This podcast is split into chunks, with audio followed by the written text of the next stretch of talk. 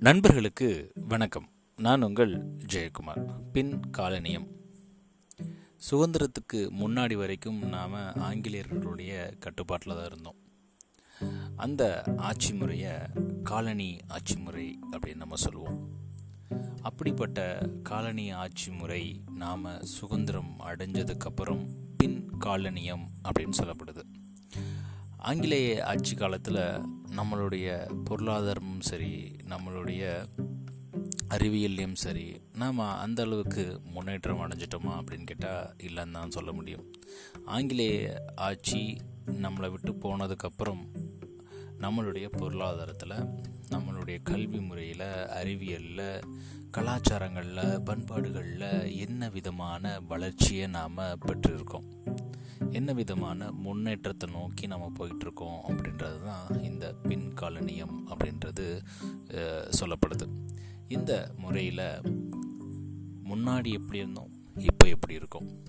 கண்டிப்பாக ஆங்கிலேயர் நம்மளை விட்டு போனதுக்கப்புறம் நிறைய நம்ம மாற்றங்களை சந்திச்சுருக்கோம் நிறைய மாற்றம் பெற்றுட்டு இருக்கோம். நிறைய வளர்ச்சியை நோக்கி நம்ம முன்னெடுத்து போயிட்டு தான் இருக்கோம். ஸோ அதிலெல்லாம் எந்த விதமான டவுட்டுமே கிடையாது. சரி இந்த பின் காலனியம் அப்படின்றது ஒரு நாடு இன்னொரு நாட்டுக்கிட்ட இருந்து சுதந்திரம் அடைஞ்சதுக்கப்புறம் தான் அப்படி ஒரு மெத்தட் இருக்கா அப்படிங்கிட்டா இல்லைங்க. இது ஒவ்வொரு தனி மனிதனுக்குமே பொருந்தும். நேற்றைய என்னை விட இன்றைய நான் எந்த அளவுக்கு சிறந்தவனாக இருக்கேன் அப்படின்றது இந்த பின்காலினத்துக்கு பொருந்தும். ஏன் அப்படி சொல்கிறேன் அப்படின்னா நான் ஒரே மாதிரியே இருந்தேன் அப்படின்னா அதில் எந்த விதமான பயனுமே கிடையாது.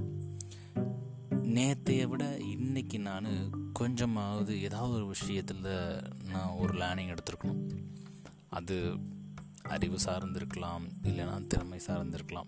ஏதோ ஒரு விஷயத்த சின்ன சின்ன விஷயத்த நான் கற்றுக்கிறேன்னா டெய்லி லேர்னிங் இருக்கா அப்டேட் இருக்கா என்கிட்ட டெய்லி லேர்னிங் அப்படின்ற ஒரு விஷயம் இருந்தாலே போதும்.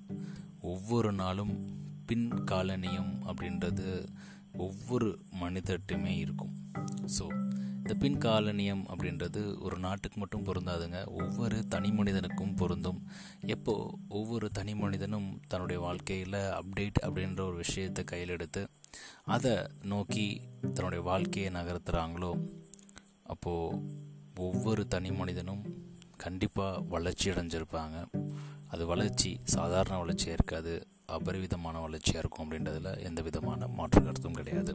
நன்றி நண்பர்களே மீண்டும் நாளை இன்னொரு பதிவில் உங்களை சந்திக்கிறேன். பின் காலனியம்.